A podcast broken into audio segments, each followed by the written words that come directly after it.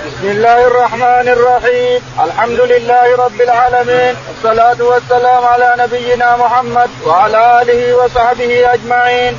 قال أبو عبد الله محمد بن إسماعيل البخاري رحمه الله في جامعه الصحيح. كتاب باب الخندق قال رحمه الله حدثنا عبد الله بن محمد. قال حدثنا يحيى بن آدم. قال حدثنا إسرائيل.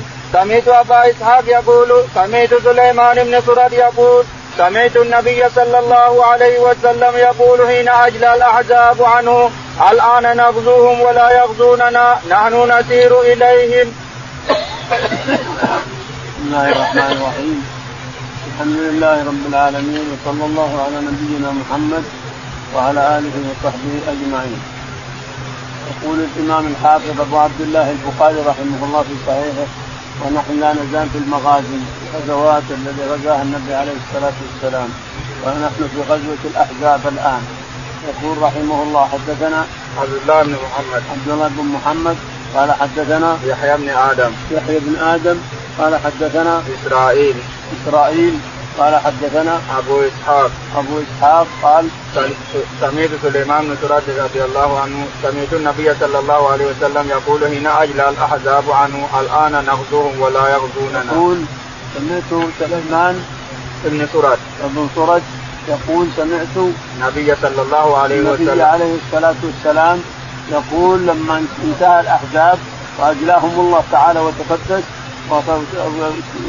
هزمهم قال النبي عليه الصلاة والسلام الآن انتهى خلاص نغزوهم نحن ولا يغزونا. نعم لأن فتح مكة صار بعد ثلاث ثلاث سنين. بعد الخندق بثلاث سنوات كانت أربع سنه قيل ان سنة أربع وقيل سنة خمس. إن كانوا سنة خمس وثلاث سنوات بعده فتحت مكة. يقول الآن نحن نغزوهم ولا يغزوننا انتهى غزو أهل مكة. ما عاد ياتونا خلاص. الآن نحن نغزوهم ولا يغزوننا. نعم. قال رحمه الله حدثنا إسحاق قال حدثنا روح قال حدثنا هشام عن محمد عن عبيد عن علي رضي الله عنه عن النبي صلى الله عليه وسلم أنه قال يوم الخندق ملأ الله عليهم بيوتهم وقبورهم نارا كما شغلونا عن صلاة الوسطى حتى غابت الشمس. يقول البخاري رحمه الله حدثنا إسحاق اسحاق قال حدثنا روح بن عبادة. روح بن عبادة قال حدثنا هشام. هشام قال عن محمد. عن محمد قال عن عبيدة السلماني. عن عبيدة السلماني قال عن علي بن أبي طالب. عن علي رضي الله تعالى عنه أنه قال نعم. أنه قال يوم الخندق ملأ الله عليهم بيوتهم وقبورهم نارا كما شغلون عن صلاة الوسطى. أنه قال إن ملأ دعا على قريش.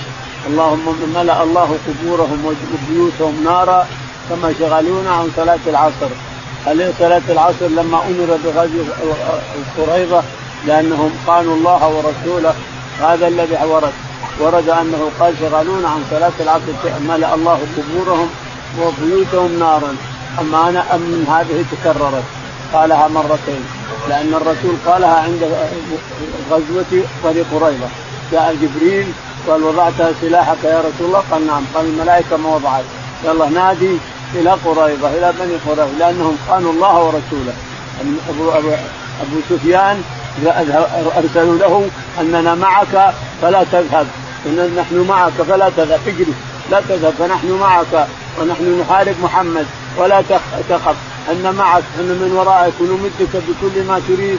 فأرسل الرسول عليه الصلاة والسلام لما بلغه هذا الكلام أرسل الصحابة سعد بن معاذ وأحد معه ويستفهمون الاخبار فلما اتوا قريضه وتكلموا معه واذا شر في شر جاءوا قالوا للرسول عليه الصلاه والسلام باللغة العبريه يا رسول الله قد قالوا الله ورسوله قال لهم لا تكلموني بالعربيه كلموني باللغة العبريه وكلموه باللغة العبريه انهم قالوا الله ورسوله لما انتهى الاحزاب واجل الله الاحزاب وتنظفت الأرض منهم ومن غيرهم أمر الله تعالى وتقدس الرسول أن يغزو بني قريظة وحصل ما حصل نعم.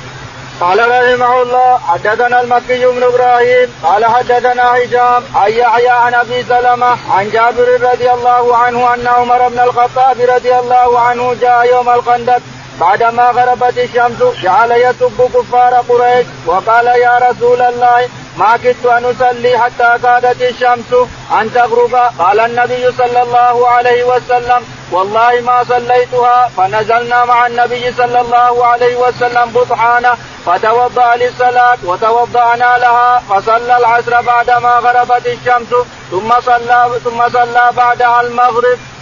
يقول البخاري رحمه الله حدثنا المكي بن إبراهيم. المكي بن إبراهيم. قال حدثنا هشام. هشام. قال حدثنا يحيى. يحيى. قال عن أبي سلمة. عن أبي سلمة بن عبد الرحمن قال عن جابر. عن جابر رضي الله تعالى عنه قال أن عمر بن الخطاب رضي الله عنه جاء يوم يوم الخندق بعدما غربت الشمس. أن عمر بن الخطاب رضي الله عنه جاء يوم الخندق بعدما غربت الشمس. لأن الرسول عليه الصلاة والسلام أعلن بالناس قال لا يصلين أحد منكم العصر إلا في بني قريظة. فبعضهم ترك العصر حتى وصل بني قريظة. وبعضهم صلى في الطريق فان الرسول مقصود يحثنا على وصولها. ما المقصود أن نصل بني قريظة؟ المقصود أن يحثنا فالشاهد أن عمر بن الخطاب لما وصل قال يا رسول الله ما صليت العصر. وقد غربت الشمس. فقال الرسول عليه الصلاة والسلام شغلونا عنها والله أنا ما صليت العصر. عمر يقول ما صليت المغرب. قال الرسول الله أنا ما صليت العصر. فأذن أمر بلال أن يؤذن فأذن وأقام لصلاة العصر. والشمس قد غربت. ثم أذن وأقام لصلاة المغرب. هذا فيه الدليل على أن الإنسان لا يؤخر شيء عن شيء. لازم التقديم. صلاة الظهر ثم صلاة العصر ثم صلاة المغرب ثم صلاة العشاء ثم صلاة الفجر لا يمكن أن تصلي وقت بعد وقت. بعد وقت تصليها تصليها قبلها ما يمكن. لازم الترتيب. ترتيب الظهر ثم العصر ثم المغرب ثم العشاء. فالرسول عليه الصلاة والسلام رتب صلى العصر اولا ثم صلى المغرب بعد ذلك. فالترتيب للأوقات الخمسة الذي رتبها الله لازم من ترتيبها اذا فاتت الإنسان. شيء من الصلوات لازم ترتبها بالنية. ترتب الظهر ثم العصر ثم المغرب ثم العشاء ترتب بالنيه بنية الظهر بنية العصر بنية لأنها فاتتك. ولا تدري كم صلاة اللي فاتتك. ولا تدري لازم من الترتيب وهو أن الظهر هو الأول. ثم ما بعده بالنية تصلي حتى لو فوائد كثيرة.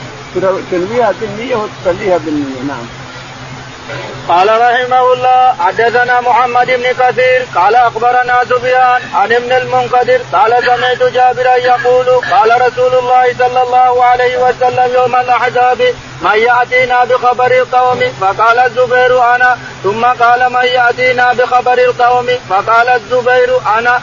ثم قال من يأتينا بخبر القوم؟ فقال الزبير أنا. ثم قال إن لكل نبي حواريا. وإن حواري الزبير يقول البخاري رحمه الله. حدثنا محمد بن كثير. محمد بن كثير العبدي قال حدثنا سفيان. سفيان الثوري قال عن ابن المنقدر. عن ابن المنكدر قال قال سمعت جابر رضي الله عنه. قال سمعت جابر رضي الله عنه يقول إن النبي عليه الصلاة والسلام في غزوة الخندق قال ما يأتينا بخبر القوم.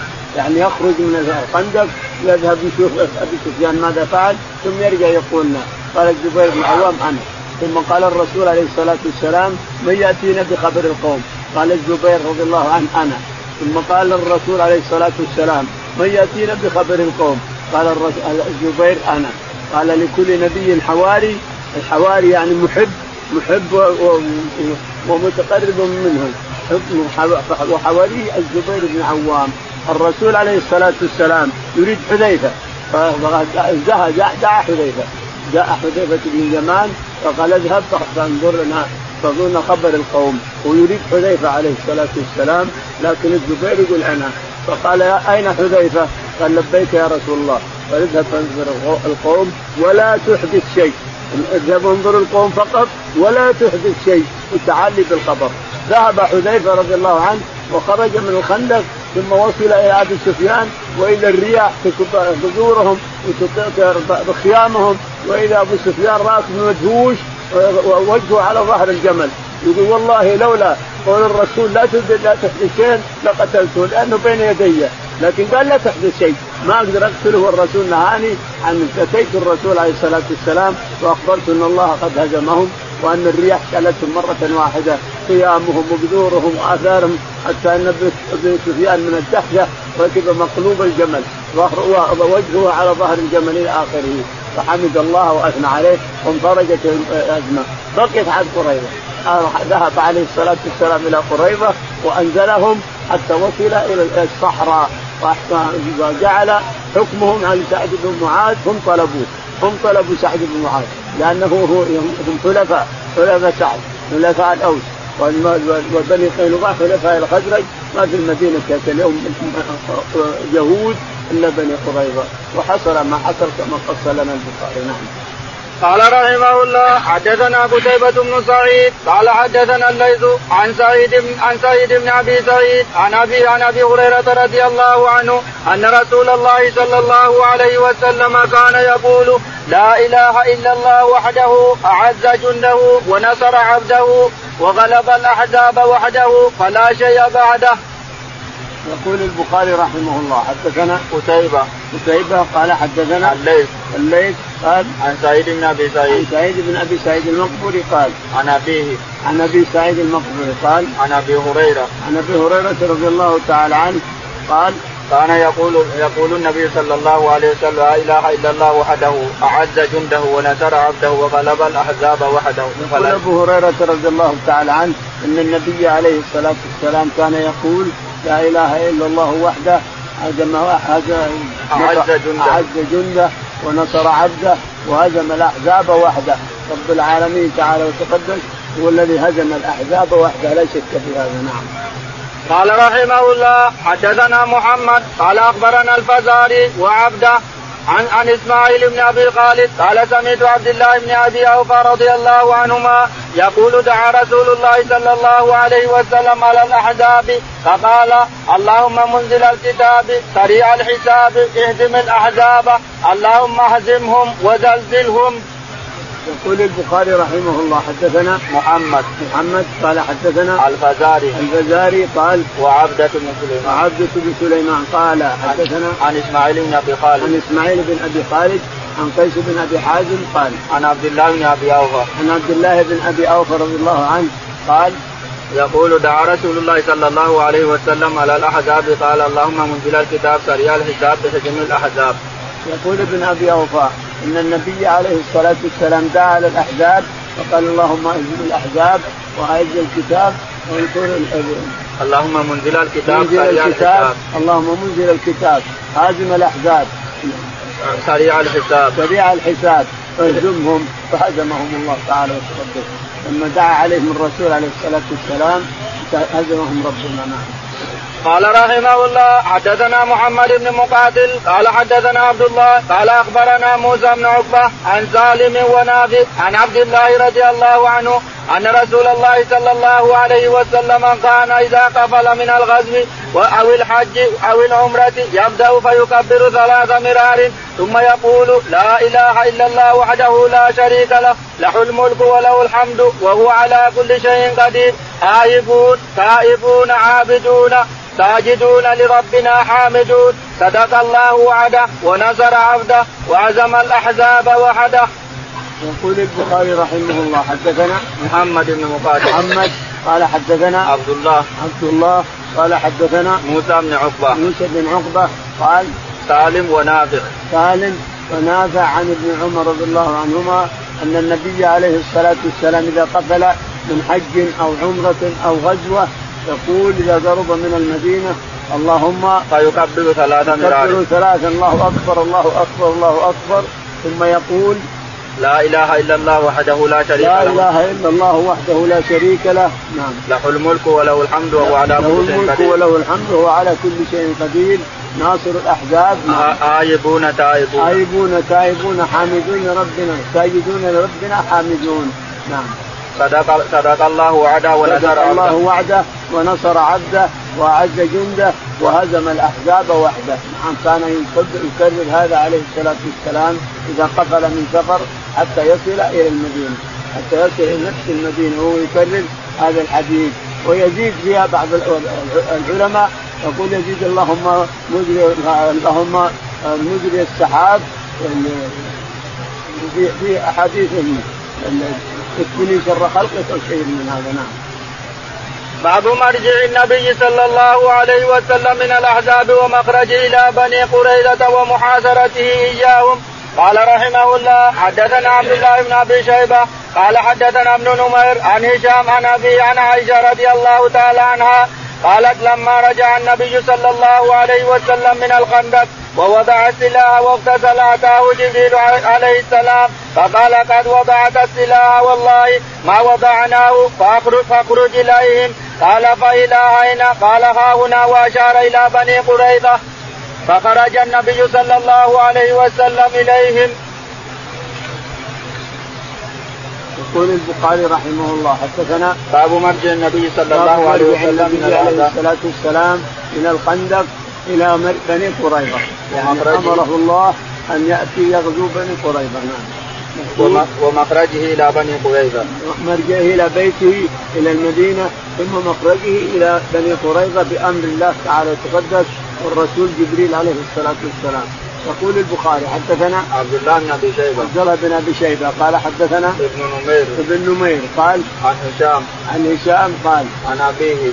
عن أبيه قال عن عائشة رضي الله عنها. عن عائشة رضي الله تعالى عنها قالت نعم لما رجع النبي صلى الله عليه وسلم من الخندق ووضع السلاح واغتسل أتاه جبريل عليه السلام فقال قد وضعت السلاح والله ما وضعناه فاخرج إليهم قال فإلى أين؟ قال ها هنا وأشار إلى بني قريظة. تقول عائشة رضي الله تعالى عنها أن النبي عليه الصلاة والسلام جاء إلى البيت واغتسل واستراح قليلا وجلس قليلا حتى جاءه جبريل عليه الصلاة والسلام فقال يا رسول الله وضعت السلاح. والله ما وضعنا السلاح. ولكن أخرج. إلى أين؟ قال إلى ها هنا يعني إلى بني قريظة. فنادى الرسول عليه الصلاة والسلام. الصحابة لا يصلين أحد منكم إلا في بني قريظة. فخرج الصحابة رضي الله تعالى عنهم. منهم من صلى في الطريق العصر, العصر ومنهم من صلى في بني قريظة العصر.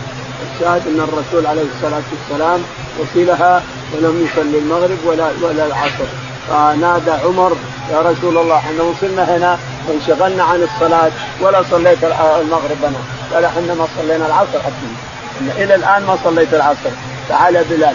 فأقام فأذن بلال وأقام للعصر وصلاها عليه الصلاة والسلام ثم أقام وصلى المغرب عليه الصلاة والسلام بالناس جميعا.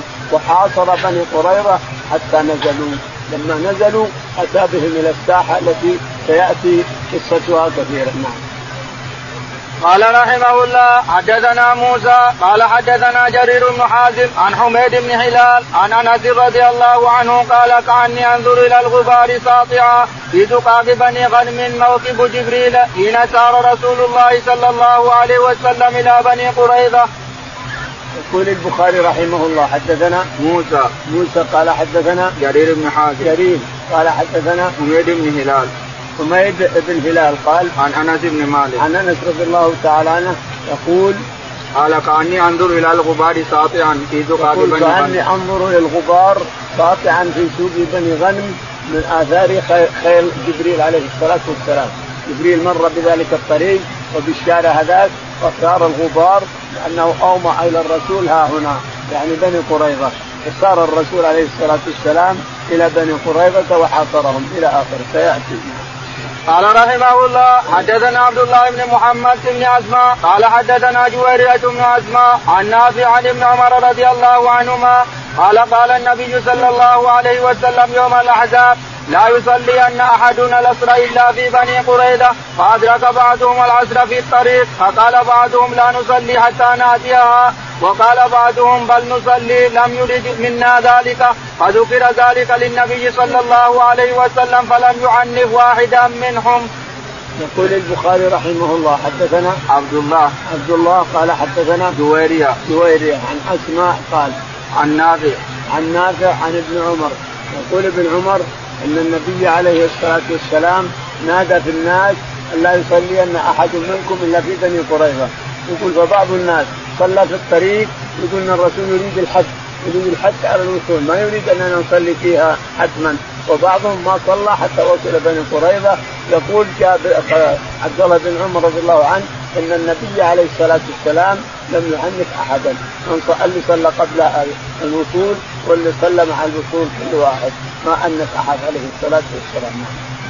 قال رحمه الله حدثنا عبد الله بن أبي الأسود قال حدثنا معتمد حاول وحدثني خليفة قال حدثنا مؤتمر قال سمعت أبي عن أنس رضي الله عنه قال كان الرجل يجعل للنبي صلى الله عليه وسلم النقلات حتى افتتح قريظة والنضير وإن أهلي أمروني أن آتي النبي صلى الله عليه وسلم فأسأله الذين كانوا أعطوه أو بعضه. وكان النبي صلى الله عليه وسلم قد أعطاه أم أيمن فجاءت أم أيمن فجعلت الثوب في عنقي تقول كلا والذي لا إله إلا هو لا يعطيك ولا يعطيكهم وقد أعطانيها أو كما قالت والنبي صلى الله عليه وسلم يقول لك كذا وتقول كلا والله حتى أعطاها حسبت أنه قال عشرة امثاله أو كما قال.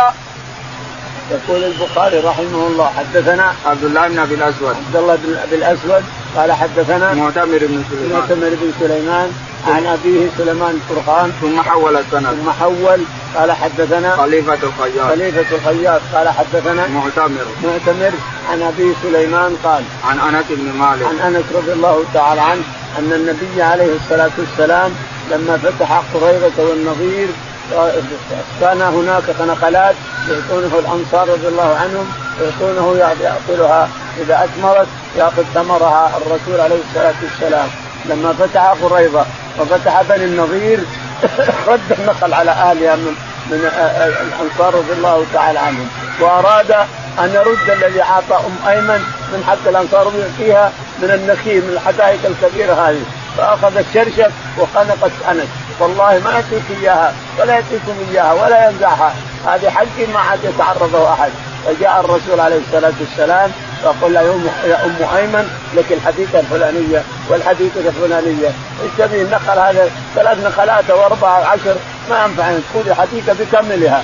حتى رضيت ولا خنقت أنس لازم والله ما يعطيكم إياها ما يعطيكم إلا عطاني والله وإلى آخره.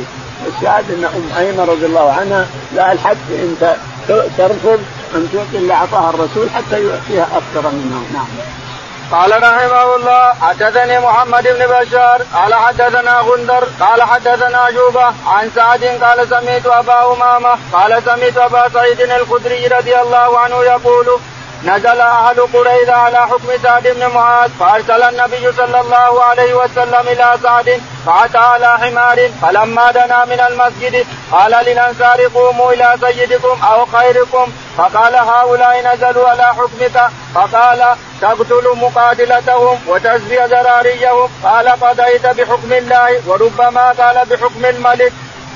يقول البخاري رحمه الله حدثنا محمد بن بشار. محمد بن بشار قال حدثنا غندر. غندر قال حدثنا عن شعبة. عن شعبة قال عن سعد. عن سعد قال سمعت أبا أمامة. يقول سمعت أبا أمامة بن حنيف يقول سمعت أبا سعيد الخدري رضي الله عنه قال سمعت ابا سعيد الخدري رضي الله عنه يقول نعم. نزل أهل قريظة على حكم سعد بن معاذ. يقول نزل أهل قريظة على حكم سعد بن معاذ لأنهم حلفاءه سيد الأوس رضي الله عنه وهم حلفاءه فنزلوا على حكمه. فأتى بهم الرسول عليه الصلاة والسلام إلى الساحة ثم أحضر سعد بن معاذ رضي الله عنه وكان قد أصيب باكحله أصيب بسام باكحل يظن في الخندق أصيب بسام في الأكحل فمشي الدم مشي مشي وكاد أن يموت لكن الرسول كوى عليه الصلاة والسلام. كوى مكان ضربة السام فوقف الدم مؤقتا ثم جعله في خيمة جنبه. بقربه حتى يزوره عليه الصلاة والسلام وهو مريض في الخيمة.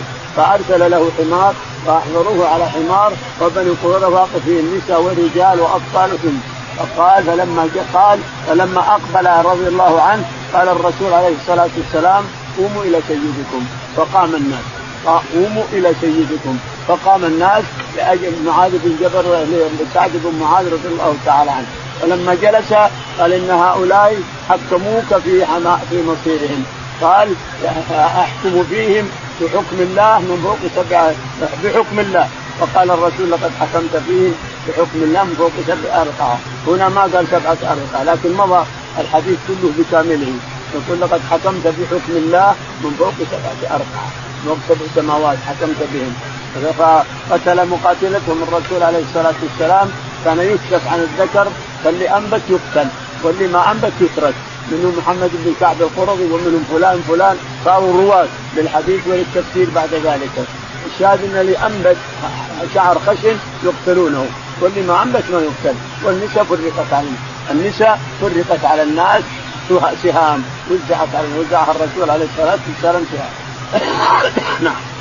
قال رحمه الله حدثنا زكريا بن يحيى قال حدثنا عبد الله بن نمير قال حدثنا هشام عن ابي عن عائشة رضي الله عنها قالت أصيب سعد يوم الخندق رماه رجل من قريش يقال له حبان ابن ابن العرقه رماه في الأكحل فضرب النبي صلى الله عليه وسلم خيمة في المسجد ليعوده من قريب فلما رجع رسول الله صلى الله عليه وسلم من الخندق وضع السلاح واغتسل فأتاه جبريل عليه السلام وهو ينفض رأسه من الغبار فقال قد وضعت السلاح والله ما وضعته اخرج إليهم. قال النبي صلى الله عليه وسلم فأين؟ فأشار إلى بني قريظة فأتاهم رسول الله صلى الله عليه وسلم فنزلوا على حكمه فرد الحكم إلى سعد قال فإني أحكم فيهم أن تقتل المقاتلة وأن تسبي النساء والذرية.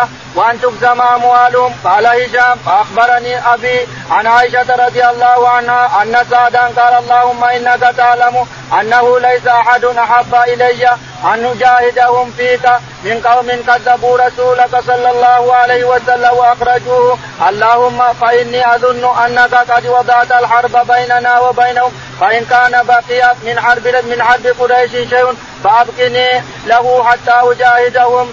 فيك وإن كنت وإن كنت وضعت الحرب فافجرها واجعل موتي فيها فانفجرت من من لبته فلم يرعهم وفي المسجد خيمة من بني غفار. إلا الدم يسيل إليهم. فقالوا يا أهل الخيمة ما هذا الذي يأتينا من قبلكم؟ فإذا سادوا يغزو فإذا سادوا يغزو جروحه دما فمات منها رضي الله عنه.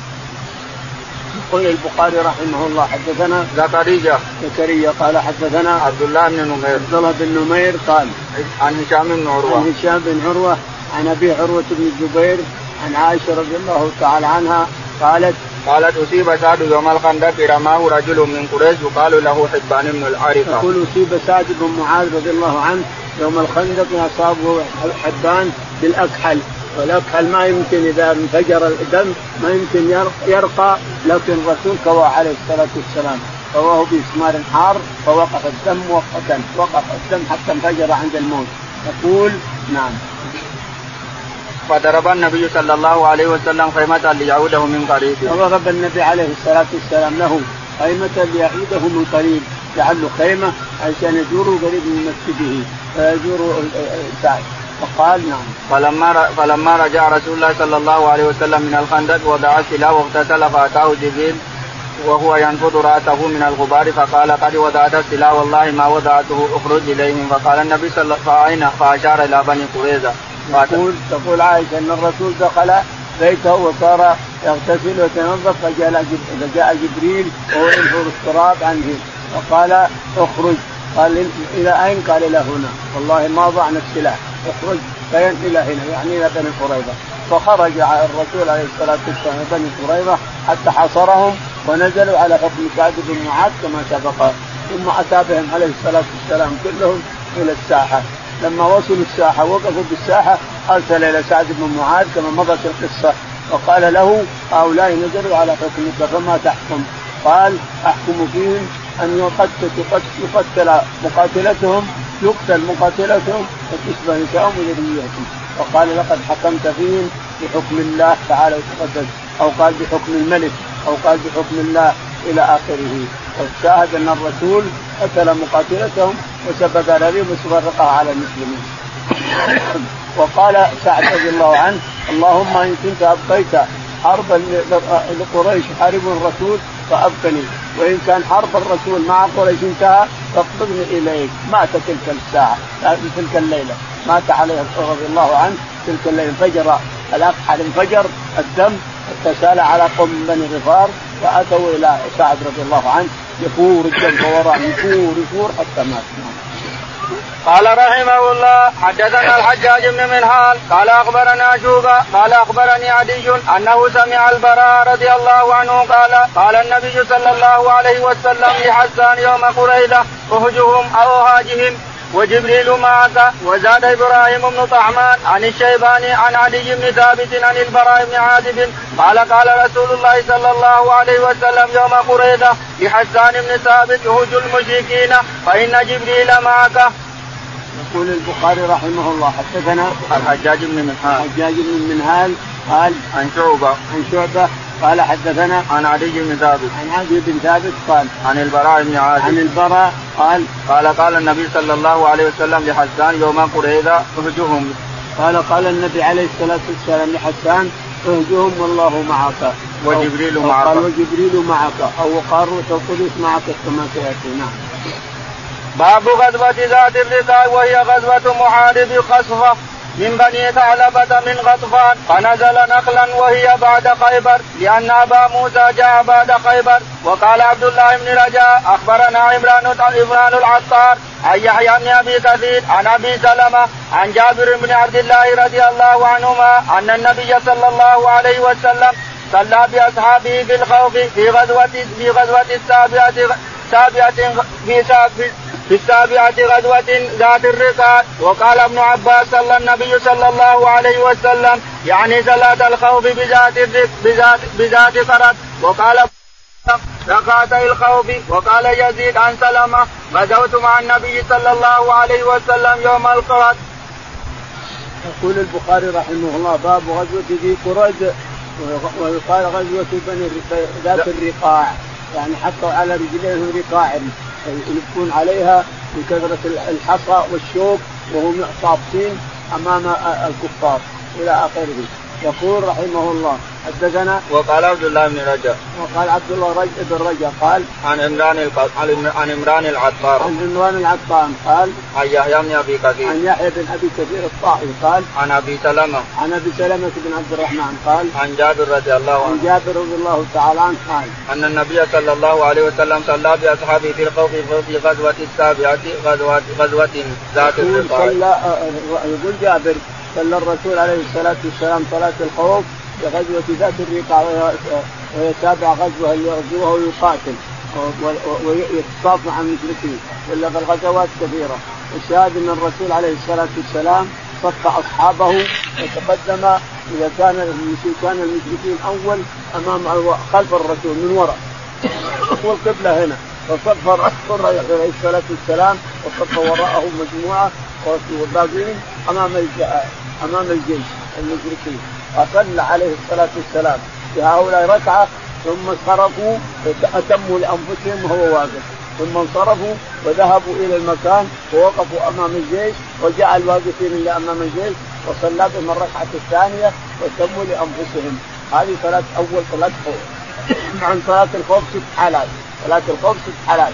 منها أن يصفهم وهو قدام المشركين ثم يصلي بهم الصف الأول. الصف الأول الصف الأول يصلي فاذا سجد.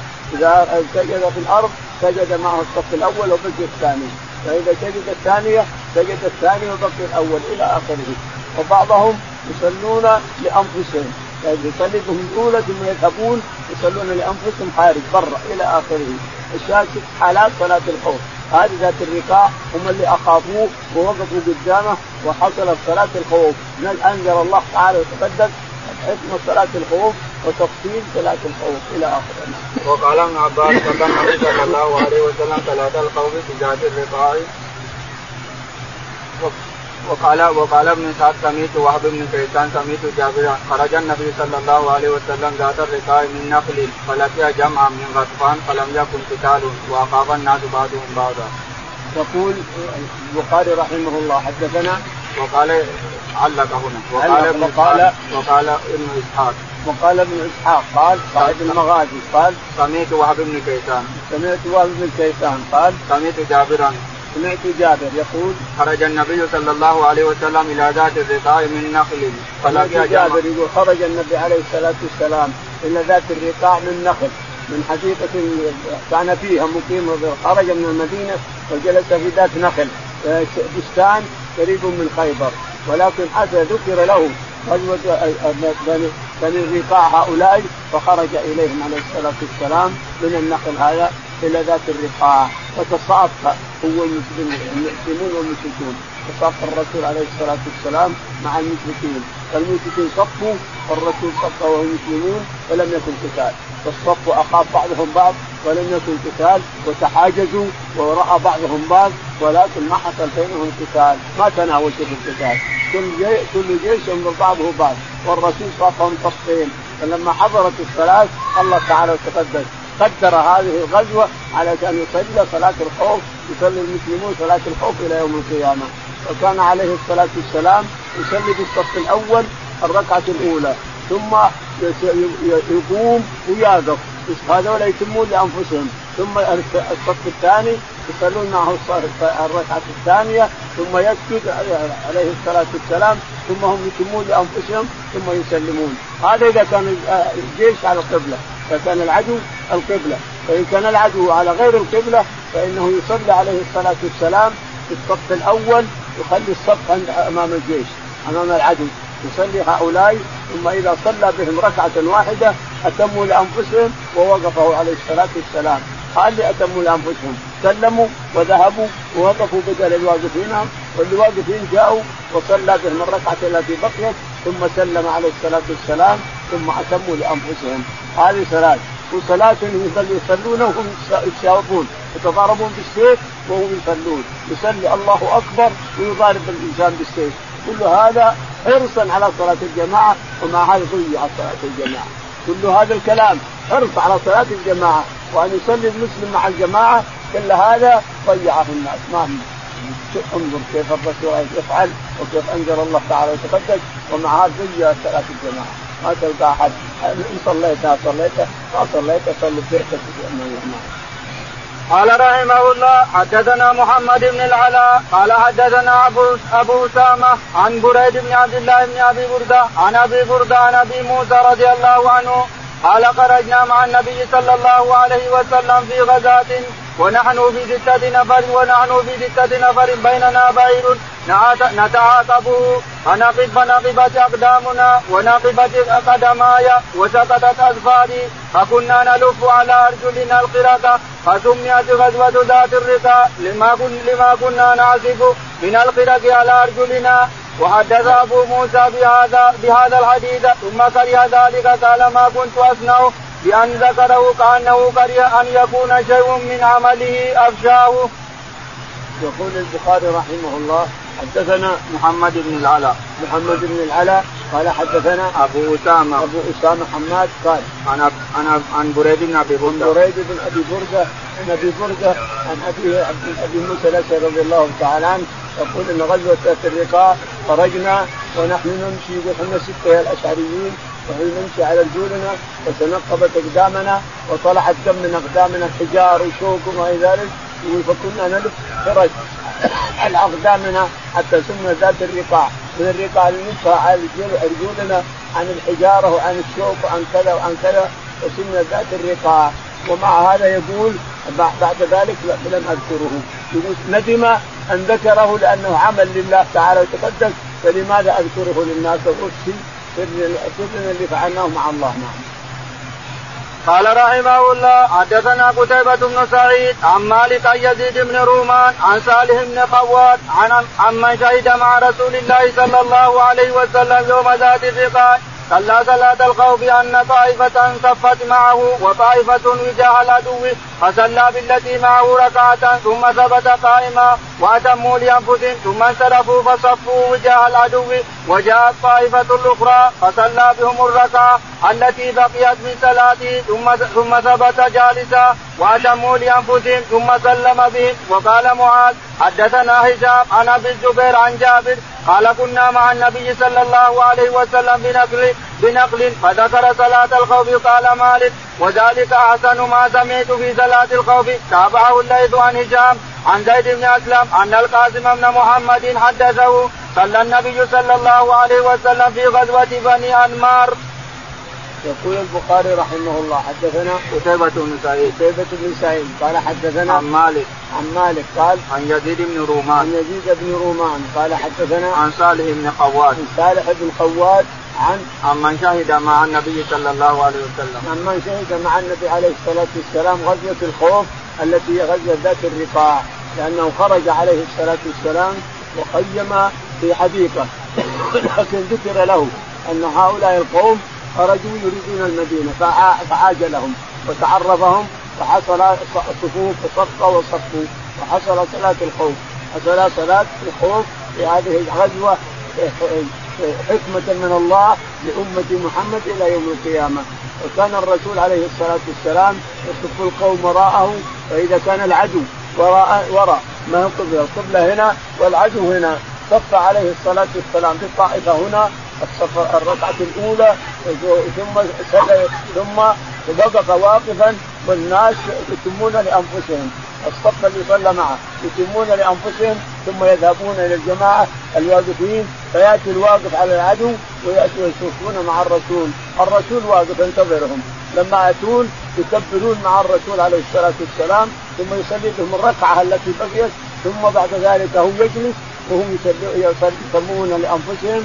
فإذا أتموا لأنفسهم سلم عليه الصلاة والسلام وسلموا معه إلى اخره نعم. وصلاه الخوف ست حالات كلها مذكورة وموجودة نعم يحتاج لها المسلم فهي موجودة نعم. قال رحمه الله حدثنا مسدد قال حدثنا يحيى بن سعيد القطان عن يحيى بن سعيد الأنصاري عن القاسم بن محمد عن صالح بن خوات عن سهل بن أبي حزمه قال قال يقوم الإمام مستقبل القبلة وطائفة منهم معه وطائفة من قبل العدو وجوههم إلى العدو فيصلي بالذين معه ركعة ثم يقومون فيركعون لأنفسهم ركعة ويسجدون سجدتين في مكان ثم يذهب هؤلاء إلى مقام أولئك فيجي أولئك فيركع بهم ركعة فله سنتان ثم يركعون ويسجدون سجدتين. يقول البخاري رحمه الله حدثنا مسدد. مسدد قال حدثنا يحيى بن سعيد. يحيى بن سعيد قال عن يحيى بن سعيد الأنصاري. عن يحيى بن سعيد الأنصاري قال عن القاسم بن محمد. عن القاسم قال عن صالح بن خوات. صالح بن خوات قال عن سهل بن أبي حتمه عن سهل بن أبي حتمه قال قال يقول الامام مستقبل القبلة وطائفة منهم معه. يقول إن صلاة الخوف حالات الحالة الأولى إن الإمام يقوم إذا كان العدو خلف خلفه. ما هو قدام القبلة. العدو خلف وراء على ظهورهم. فإن الإمام يقوم بهم في الصف الأول ثم يصلي بالصف الأول ركعة الإمام ثم بعدين هم يتمون لأنفسهم ثم يسلمون ويذهبون إلى الوقوف أمام العدو. ثم يأتون لوقفوا أمام العدو فيصلي بهم الركعة الثانية ثم يتمون لأنفسهم ثم يسلم الجميع. هذا متى؟ إذا كان العدو خلف ما عند القبله أما إذا كان العدو قدام القبلة فإنه يصلي بصف بالصف الأول واقفين ثم بعد ذلك يسجد ويركع والصف الأول واقف. ثم بعد ما يقوم الركعة الأولى يسمون لأنفسهم. الصف الأول يسلم لنفسه ثم يقوم الصف الثاني. يحرس الصف الثاني يحرس فيصلي بالصف الثاني الركعة التي بقيت ثم يبقى حتى يتموا لأنفسهم ثم يسلموا الجميع إلى اخره بس هذه حالتين هي الذي حصلت على النبي وإلا فصلاه الخوف كثيرة نعم. قال رحمه الله حدثنا مسدد قال حدثنا يحيى عن شعبة عن عبد الرحمن بن القاسم عن أبيه عن صالح بن قواد عن سهل بن أبي حتمة عن النبي صلى الله عليه وسلم مثله. يقول البخاري رحمه الله حدثنا مسدد. مسدد قال حدثنا يحيى. يحيى قال عن شعبة. عن شعبة قال عن عبد الرحمن بن القاسم. عن عبد الرحمن بن القاسم عن أبيه القاسم عن عن صالح بن خوات صالح بن خوات عن سهل بن حكمة قال. عن النبي صلى الله عليه وسلم مثل الحديث الأول. عن النبي عليه الصلاة والسلام مثل الحديث الأول. أن الصلاه صلاة الخوف يرى المسلم ما يروق به ويزيل خوفه. المسلم يرى ما يزيل به وقد ذكرها الله في سورة النساء. إن خفتم أن يفتنكم الذين كفروا وخذوا حذركم وأسلحتكم وصلوا وأنتم معكم حذركم وأسلحتكم فإن الكفار يودون أن يميلوا عليكم ملكا واحدة لكن خلوا معكم حذركم وخلوا معكم أسلحتكم فالأولى أن الجيش يبقى واقف أمام العدو وبعضهم يصلي مع الإمام فإذا انتهى يصلي مع الإمام وذهب هذاك أمام الجيش إلى آخره. قال رحمه الله حدثنا محمد بن عبيد الله قال حدثني قال حدثني ابن أبي حازم قال عن يحيى سمع القاسم أخبرني صالح بن قواد عن سهل عن سهل حدثه قوله قال حدثنا أبو اليمان قال أخبرنا شعيب عن الزهري قال أخبرني سالم أن ابن عمر رضي الله عنهما قال غزوت مع رسول الله صلى الله عليه وسلم قبل نجد فوازينا العدو فصاففنا لهم. يقول البخاري رحمه الله حدثنا محمد بن عبيد الله. محمد بن عبيد. قال حدثنا ابن أبي حازم بن أبي حازم قال عن يحيى بن سعيد عن يحيى بن أبي سعيد قال حدثنا عن القاسم. بن عن محمد القاسم بن محمد عن عن صالح بن قواد. عن صالح بن قواد عن عن سهل بن أبي حاتم سهل بن أبي حتمه عن النبي عن أن النبي عليه الصلاة والسلام. الحديث الثاني حدثنا أبو اليمان. حدثنا أبو اليمان. قال حدثنا سعيد بن أبي حمزة. سعيد بن أبي حمزة. قال حدثنا الزهري. الزهري قال عن سالم امين عن سالم عن أبي عبد الله بن عمر مثل هذا إلا أن صلاة الخوف متعددة. الإمام أو رئيس الجيش أو قائد الجيوش يختار مما من صلاة الخوف اللي يروقه. يختار إن شاء إن كان العدو قدام القبلة فيصلي بصف ثم يصلي بصف. وإن كان وراء يصلي بصف وصف قدام العدو. ثم يأتون هذولاك ويجون هذولاك إلى آخره. وإن كان فيه مشايخة وخوف شديد وأن الكفار ما هم تاركينهم يصلون فليصلوا بالسيوف والسيوف تضرب بعضها بعض وتصرخ باعناق الرجال. قال رحمه الله حدثنا مسدد قال حدثنا يزيد بن زريع قال حدثنا معمر عن الزهري عن سالم بن عبد الله بن عمر عن أبيه أن رسول الله صلى الله عليه وسلم صلى بإحدى الطائفتين والطائفة الأخرى مواجهة العدو ثم انصرفوا فقاموا بمقام أصحابهم فجاءوا أولئك فصلى بهم ركعة ثم سلم عليهم ثم قام هؤلاء فقضوا ركعتهم وقام هؤلاء فقضوا ركعتهم. يقول البخاري رحمه الله حدثنا مسدد مسدد قال حدثنا يزيد بن زريع. يزيد بن زريع قال حدثنا معمر. معمر قال عن الزهري. عن الزهري قال عن سالم.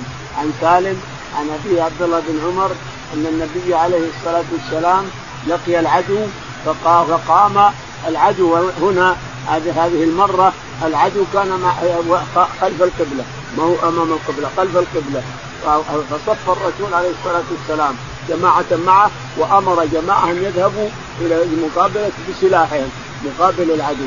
وصلى عليه الصلاة والسلام. والذين معه ركعة ثم أتموا لأنفسهم. ثم ذهبوا قاموا وذهبوا إلى مقابلة العدو. وجاء الذين مقابل العدو وصلى بهم الركعة الثانية وهو جالس وتم أتموا لأنفسهم ثم سلم عليه الصلاة والسلام. هذه حالة. الحالة الثانية أن يكونون قدام القبلة. العدو يكون قدام القبلة. فيقف الصف الأول ثم يصلي بهم ركعة ثم يقف الصف الثاني يصلي بهم ركعة ثانية ثم يسلم بالجميع إلى آخره. نعم. قال رحمه الله حدثنا أبو اليمان قال أخبرنا شعيب عن الزهري قال حدثني سنان وأبو سلمة ان جابرا أن جابرا أخبره أنه غزا مع النبي صلى الله عليه وسلم قبل نجد.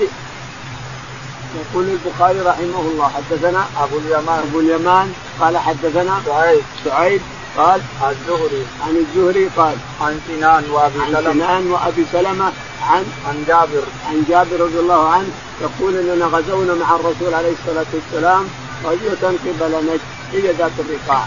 اللي قبل نجد هي ذات الرقاع. نعم. قال رحمه الله حدثنا إسماعيل قال حدثني أخي عن سليمان عن محمد بن أبي عتيق عن ابن شهاب عن سنان بن أبي سنان الدؤلي عن جابر بن عبد الله رضي الله عنهما أخبره أنه غزا مع رسول الله صلى الله عليه وسلم قبل نجد فلما قفل رسول الله صلى الله عليه وسلم قفل معه فأدركتهم القائلة في واد كثير العضاه فنزل رسول الله صلى الله عليه وسلم وتفرق الناس في يستذلون بالشجر. ونزل رسول الله صلى الله عليه وسلم تحت سمرة فعلق بها سيفه. قال جابر فنمنا نومة فإذا رسول الله صلى الله عليه وسلم يدعونا فجئناه فإذا عنده أعرابي جالس. فقال رسول الله صلى الله عليه وسلم إنها إن إن, إن هذا اخترت سيفي وأنا نائم فاستيقظت وهو في يدي في يده سلطا فقال لي من يمنعك مني؟ قلت قلت له الله فهو فهو هذا فهو ذا فهو ذا جالس ثم لم يعاقبه رسول الله صلى الله عليه وسلم. وقال ابان حدثنا يحيى بن أبي كثير عن أبي سلمة عن جابر قال كنا مع النبي صلى الله عليه وسلم بذات الرقاب يقول البخاري رحمه الله حدثنا إسماعيل إسماعيل قال حدثنا عن أخي أبو بكر. عن ابيه عن اخيه أبو بكر عن عن سليمان بن بلال. سليمان بن بلال عن عن محمد بن أبي عتيق بن أبي عتيق عن عن ابن شهاب. عن ابن شهاب عن عن أبي سنان الدوالي عن أبي سنان الجؤلي عن عن جابر رضي عن الله جابر رضي الله عنه إنه يقول غزونا مع الرسول عليه الصلاة والسلام قبل نجد فلما رجعنا يقول تغرقنا على شجر ونام كل واحد تحت شجرة والرسول اختار شجرة كبيرة ونام تحتها يقول فلم يرعنا إلا والرسول ينادي يا جماعة تعالوا يا هلموا هلموا هلموا. فجئنا وإلى إنسان أعرابي قاعد أمامه فقال إن هذا الأعرابي اخترق سيفي وأنا نايم وسله سلتا ثم لما استيقظت من يمنعك مني؟ قلت الله. فسقط السيف من يده. لما سقط أخذت السيف من يده وقلت له من يمنعك من يمنعك مني؟ قال لا أحد يا محمد. لا أحد يا محمد. ولكن والله لا أقاتلك ولا أقاتل الناس معك احد نشوف هو هذا الجالس انظروا. هذا الجالس الله أعلم. وصلى الله على محمد وعلى آله وصحبه. اللهم اهدنا فيمن هديت وعافنا فيمن عافيت وتولنا فيمن توليت. اللهم تولى المسلمين توفنا مسلمين. ما